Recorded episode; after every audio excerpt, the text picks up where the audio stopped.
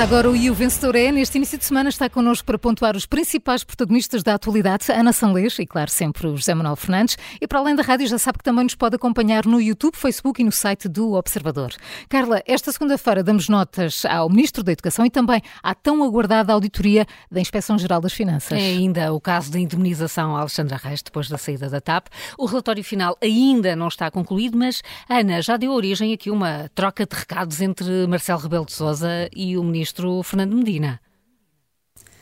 É verdade, foi aqui um bate-boca para nos animar o, o fim de semana. Um, eu saliento que nisto tudo há pelo menos uma boa notícia que é vamos ter finalmente nos próximos dias as conclusões da auditoria da IGF. Sim. Estamos há dois meses à espera dela, faz hoje precisamente dois meses, foi dia 27, uhum. um, que ela foi pedida uh, e vai ser esta semana. O Primeiro-Ministro tinha como se lembram, dado a entender que seria na primeira semana de fevereiro, será na primeira semana de março.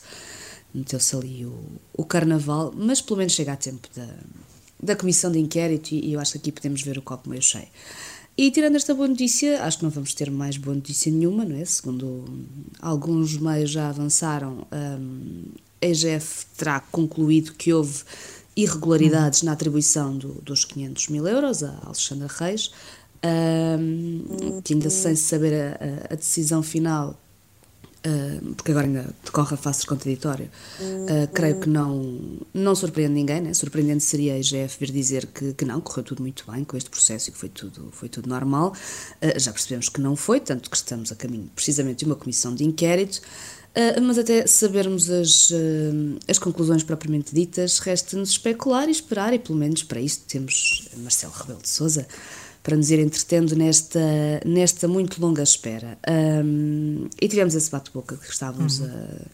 a, a falar no, no início. Sim. Também tivemos os partidos e os partidos a fazer o óbvio e o, e o expectável, porque são oposição e têm que, bem, cavalgar este, este dossiê e vieram pedir consequências daquilo que que venha a saber-se, pelo um, Luís Montenegro, Catarina Martins, Ventura, Rui Rocha, mas depois vem Marcelo, que, como não poderia deixar de ser, com declarações com aquelas leituras políticas dúbias e, e também já a pedir consequências. Um, o Presidente disse que se a auditoria foi pedida pelo Ministro das Finanças, então o Ministro das Finanças terá de ponderar uh, as consequências dessa, dessa auditoria, desse relatório. E, e conhecendo o Marcelo e, e os antecedentes do Presidente, a primeira leitura é se isto é para o torto, o Ministro das Finanças vai ter que fazer as malinhas.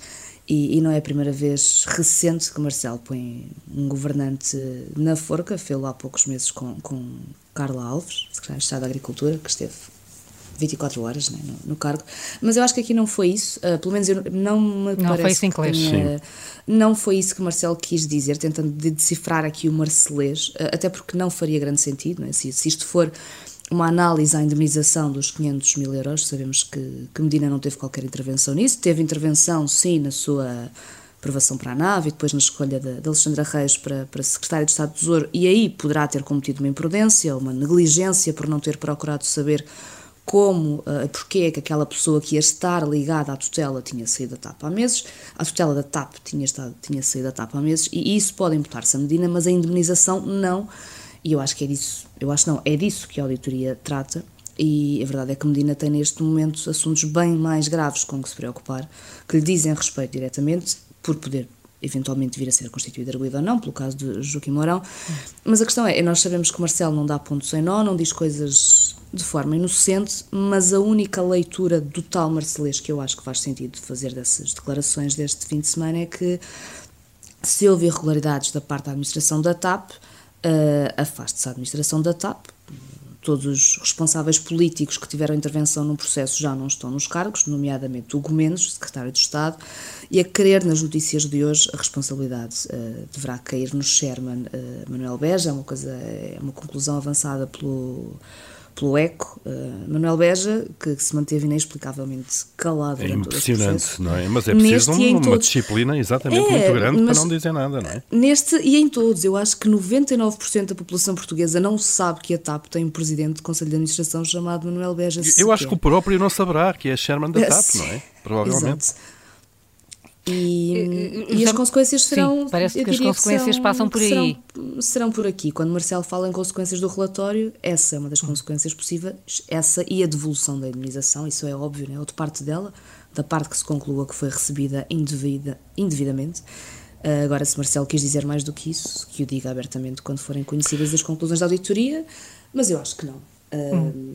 Mas não deixou de criar aqui aquela especulação, aquela antecipação. Sim, foi uma ambiguidade, uma ambiguidade eh, talvez programada, não é? Eh, mas há outro, eu, eu não, enfim, não sabemos a abrangência completa da, da, da do relatório da IGF, isto é, o que é que eles analisaram de facto, além da questão da legalidade e ilegalidade da indemnização, certo. tem a ver com o Código das Sociedades Comerciais, se é aplicável ou se era o Estatuto de Gestor Público e por aí fora. Bom, eu espero uhum. que a IGF também tenha uh, tentado perceber o que é que correu mal para o Ministério das Finanças ter sido, deita, independentemente da questão da legalidade da indemnização, para o Ministério das Finanças ter sido deixado fora, completamente fora, uh, enfim, olhando para as declarações que se conhecem agora, de todo este processo. Uh, porque é uma tutela dupla, quem é que devia ter informado e mantido eh, informado eh, o Ministério das Finanças, na altura ainda com João Leão, eh, e não manteve. Era o Ministério das Infraestruturas, era a própria administração da TAP, era o chairman da TAP, o, o, o quase desconhecido Manuel Beja. Eu espero que tenham ido um pouco mais além à governance da TAP e à, à forma como tudo devia ter sido decidido, devia ter envolvido a Assembleia de, de a Assembleia de, de, de, acionistas e não envolveu, uh, de acionistas, neste caso acionista, que é o Estado, uh, que não se fique só na questão do, do da legalidade ou não da, da, da, da imunização, e isto é, que se tirem lições daqui para eh, toda a gestão da empresa pública, já agora, todas as decisões têm a ser comunicadas e articuladas com, a, com as tutelas, no plural, como Luís Montenegro ontem fez questão também de sublinhar.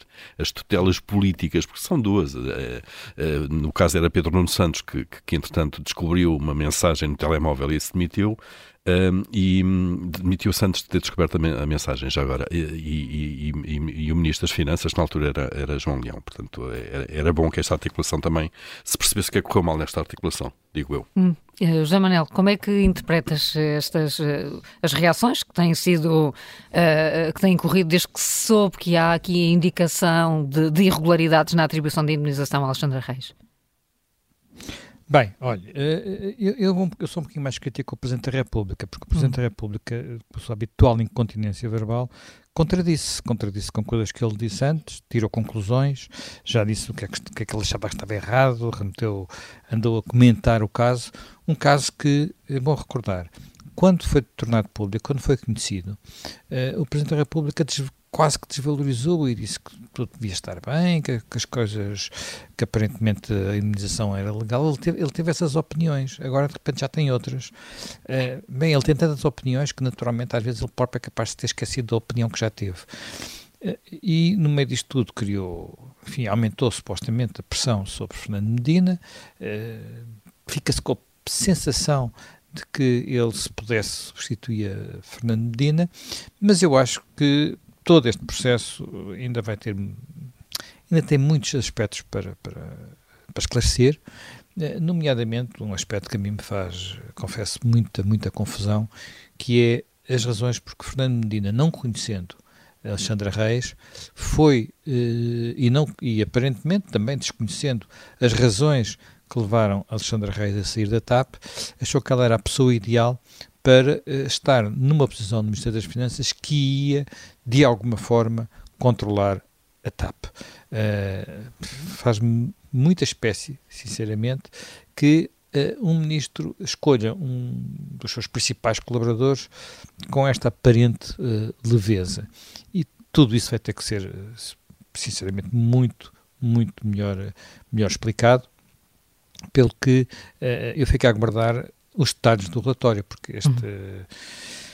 Bem, uh, estamos na fase do contraditório, vai haver seguramente uh, mais advogados neste processo e tudo isso, mas já passou muito tempo para uh, ver os documentos, quer dizer, como é que se, como é que se levou tanto para fazer este relatório? Dois meses, agora estamos na fase do contraditório. E, e, e, agora ainda estamos à espera de ir o contraditório. Pá, o Natal foi muito longo, as férias foram complicadas, a passagem andando deve ter tido muitos, eh, muita ressaca, não sei, não, não encontro forma de, de, de explicar o que está a passar, só que tudo isto não prejudica, não prejudica apenas a TAP, não prejudica apenas uh, o funcionamento do país, tudo isto também nos desfoca daquilo que, na minha perspectiva, devia ser o essencial. É que nós estamos nesta fase, e eu volto a recordar, nós não conhecemos ainda o plano de restauração aprovado em Bruxelas para a TAP. Portanto, ele sempre ficou uh, secreto, por assim dizer, e em, é em função do cumprimento ou não desse plano de indenização que, se calhar, vamos, alguns no futuro serão pagos 3 milhões de euros ao atual Presidente do Conselho de Administração. Os tais objetivos. Não, a CEO, a atual Sim. CEO. Que nota dás, Portanto, José Manuel? Olha, e a eh, olha, não posso... Vou dar uma nota negativa a Marcelo Rebelo de Sousa porque isto não é forma de estar hum. sempre, sempre, sempre a, a, falar, mas isso é uma repetição, é um déjà vu. Vai, vai um 5 para Marcelo Rebelo de Sousa. Um 5 para o Presidente. Ana, uh, quem escolhes para dar nota? Uh, sim, a minha nota também, também, Vai, vai para Marcelo, com esta especulação toda. Estou a dizer isto, mas será hum. que quer dizer aquilo? Uh, e vai um 7 para um o Presidente da República. Um 7. Vamos, vamos mudar de assunto, Paulo. Queres olhar para o Ministro da Educação que está a fazer contas? Está a fazer contas. Eu fiquei muito surpreendido, confesso, com o anúncio feito este fim de semana pelo Ministro da Educação. Eh, ele deu uma entrevista ao Jornal de Notícias e à TSF em que ele anunciou que o Governo está a fazer contas para poder apresentar agora propostas aos sindicatos para ver até onde é que pode ir uh, na recuperação do tempo de, de carreiras dos professores que, que, que, estiveram, estão congeladas. Nós sabemos que esta é uma das principais reivindicações dos professores e não é de hoje, nem dos últimos meses, tem anos. Uh, neste caso, os professores querem que sejam devolvidos no tempo de contagem os seis anos, seis meses e 23, 23 dias, penso dias. que é isso. Já estivemos nos nove anos e qualquer coisa, entretanto já alguma coisa foi recuperada. Mas a surpresa é esta então nós, nós estamos num processo negocial duríssimo desde novembro. Portanto, já lá vão uh, quatro meses. Desde novembro estamos num processo negocial que já deu greves atrás de greves, que já pôs, virou de pernas para o ar o funcionamento das escolas em vários dias, já atrasou seguramente eh, as matérias. Eh, este assunto, eh, reforço, não é de agora. Em 2019 já António Costa ameaçou demitir-se, a tirar a toalha ao chão, quando os partidos, enfim, da oposição, à direita, mais os da Geringonça, Bloco de Esquerda e PCP, ameaçaram aprovar no Parlamento uma lei, chegaram a aprovar uma lei que obrigava o governo a, a restituir todo o tempo de, de, contagem da carreira dos professores. Uh, e, andamos nisto, e o, e o, ministro está agora a fazer contas, mas ele não tem estas contas na ponta da língua. Saber quanto é que custa uh, devolver tudo aos professores, devolver de forma faseada, uh, devolver alguns anos agora e outros daqui a dois ou três ou quatro anos, não tem vários cenários. E o governo também não tem as contas feitas para igual tratamento de outras carreiras que também têm tempo de contagem atrasado no governo e que é um tema importante, obviamente. E eu, de facto, pasmo. Hum, eu acho que o governo, e neste caso João Costa, só pode andar a brincar com isto de alguma maneira. Eh, o que é que ele tem dito aos professores sobre isto nas reuniões, nos sindicatos, nas N, nas N reuniões que têm ocorrido nos últimos meses? Como é que ele justifica então que o governo não avance uh, para, para, uh, para a restituição deste, deste tempo de contagem? Não fez contas? Dizer, há dias, na entrevista à TV, o próprio Primeiro-Ministro disse que, eh, que não havia dinheiro para, para, para devolver esse tempo de congelado aos professores, porque isso significava 1.300 milhões de euros de despesa permanente todos os anos. Bom, há aqui uma conta. Hum. Uh, alguém a fez. Só fizeram este cenário não fizeram outro. Eu, de facto, acho que há aqui uma. Não sei se é incompetência, não sei se é péssima estratégia negocial, uh, mas há aqui qualquer coisa que não bate bem. Depois, sobre este assunto, e olhando agora, abrindo um bocadinho a lente, o governo, obviamente, aqui está a ser vítima de decisões de si próprio, decisões que já foram tomadas.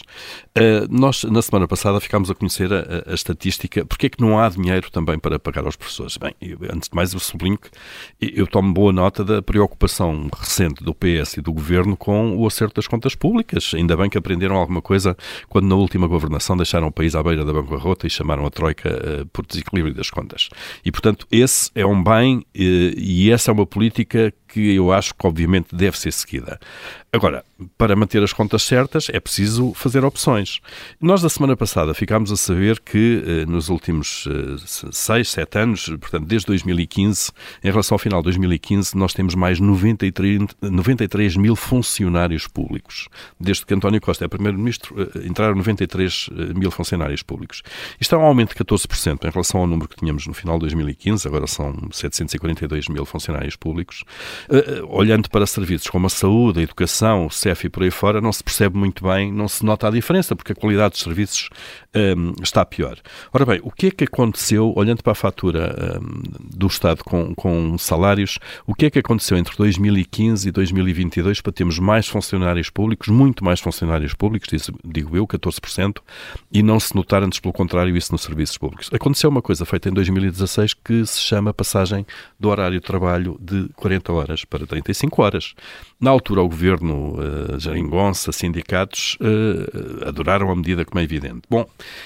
a fatura, ou pelo menos uma boa parte da fatura dessa medida está agora a ser paga. Foi preciso contratar muito mais funcionários para compensar esses também 14% de redução do horário de trabalho, passado de 40 para 35 horas, é um corte de 14% das horas trabalhadas. Foi, foi preciso contratar muito mais funcionários. E a opção do governo e, pelos dos sindicatos é vamos querer mais pessoas uh, e, portanto, vai haver menos dinheiro para pagar mais, mais salário aos, aos que estão. E, portanto, esse, é, esse custo uh, está agora a ser pago por todos.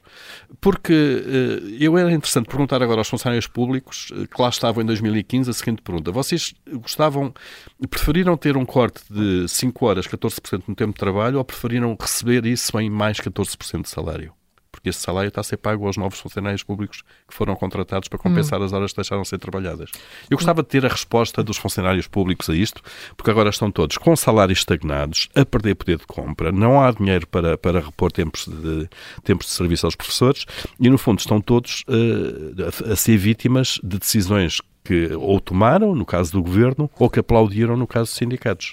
Então a tua nota vai para quem, Paulo? A minha nota vai para António Costa, mais do que para, para João Costa, porque é o elemento comum nisto tudo, não é? Uh, o governo ainda não fez contas, aparentemente, está agora a começar a fazê-las, e eu acho isto. Uh, de uma irresponsabilidade negocial, estamos a mexer com uma coisa importante que é a educação, uh, e de um certo amadorismo negocial, uh, e dou um seis António Costa por causa disso. Não, não entendo de facto António... Em última instância, José Manuel Fernandes, estas, estas contas caberia ao Primeiro-Ministro tê-las feitas? Ou, ou preferes focar-te aqui na, na ação de, uh, de João Costa? Olha, eu nem sei por onde é que é de começar, porque o grande problema disto foi precisamente por onde se começou. Uh, toda esta negociação com, com, os sindicatos e com os professores está inquinada. E está inquinada desde o princípio, porque uh, começou mal e continua pior. E acho que boa parte disto aconteceu porque uh, não havia uma, a percepção primeiro, do mal-estar que existia entre os professores, segundo, e que, portanto, que era um mal-estar que tinha muitas razões, uh, segundo, que Neste momento, a, situação da carreira dos professores, com tudo o que está ligado a isso, o tempo de serviço, a forma de progressão, as avaliações, as colocações, tudo isso está um tal imbróglio que quem tivesse uma visão que não fosse meramente de curto prazo teria que ir para a mesa negocial com uh, uma proposta de uh, rever o sistema todo, uh, mesmo que isso tivesse ser feito muito gradualmente. Ora, uh, com, a, com, com, o ponto de descontentamento acumulado, uh, entrar mesa de negociações com a proposta, olha, vamos por pôr tudo em causa e se calhar vamos, vamos por caminhos que naturalmente já sabemos que os sindicatos estão contra, a colocação local de professores, os métodos de avaliação, a rigidez da, da, da, da carreira, tudo isso os sindicatos não querem mexer, alguma coisa tinha que ser oferecido. Portanto, numa negociação tem que se dar alguma coisa para receber outros, não é? Uh, e o governo foi para as negociações sem, sem nada, sem, com uma ideia que até no meio de tudo isto era melhor, foi recuou logo, que era aquela de modificar da colocação a forma dos de colocação dos professores, colocação dos professores, recuou logo e ficou prisioneiro de uma guerra que não acaba, que não vai facilmente acabar e que provavelmente, e, e, eu não compreendo isto, quer dizer, é uma total falta de preparação. Obviamente que se nós quisermos dar alguma coisa aos professores em termos de tempo de serviço, isso coloca, não, não, não custa só aquilo que se dá aos professores, custa também os efeitos em cascata que pode ter noutras carreiras profissionais, umas parecidas, outras, outras diferentes. E que é justo já agora que isso, isso aconteça, pensado, é? Dizer, claro. governo... Mas é preciso fazer contas. Epá, é preciso fazer contas, eles têm, já estão há sete anos a fazer contas. O problema destas contas é que muitas vezes não são contas certas, são contas políticas. Atira-se com um número por cima da mesa sem ter a certeza se esse número está certo. Nesta questão, por exemplo, do custo das progressões na carreira, uh, atira-se para, para cima da mesa com o número daquilo que se vai pagar a, gastar a mais em salários nunca se tem em consideração aquilo que se vai receber em contribuições para a DSE e em impostos. Porque para o Estado é tirar de um bolso para meter no outro. Portanto, se é tirar de um bolso para meter no outro, digam-nos qual é o balanço. A única vez que houve um balanço desse foi feito uh, por quem? Pela Unidade de Apoio, de apoio Orçamental da, da, da Assembleia da República, mas naturalmente não tem os meios, nem os recursos, nem o acesso às bases de dados que tem, um, tem o Ministério das Finanças e que tem o Ministério da Educação e que tem esses ministérios todos. Portanto, nunca desde o princípio se, te, se fizeram contas sérias nesta matéria. E agora, uh, a situação está de tal forma estragada, a mesa das negociações está de tal forma inquinada que eu suspeito que mesmo uh, já estando o governo aparentemente preparado para dar mais dinheiro, portanto já tem João Costa contradito António Costa, não sei se no fim do dia vamos ter paz nas escolas e isso para nós todos para nós todos que nos preocupamos com a educação é trágico. A nota, José Manuel. Portanto, a minha nota vai para vai para uh, João Costa e Sim. portanto é uma ele não sabe tinha que saber mais de aritmética e, portanto, fez o teste de aritmética e ficou apenas com 8. E ficou com 8 no fim do primeiro e o vencedor é desta semana.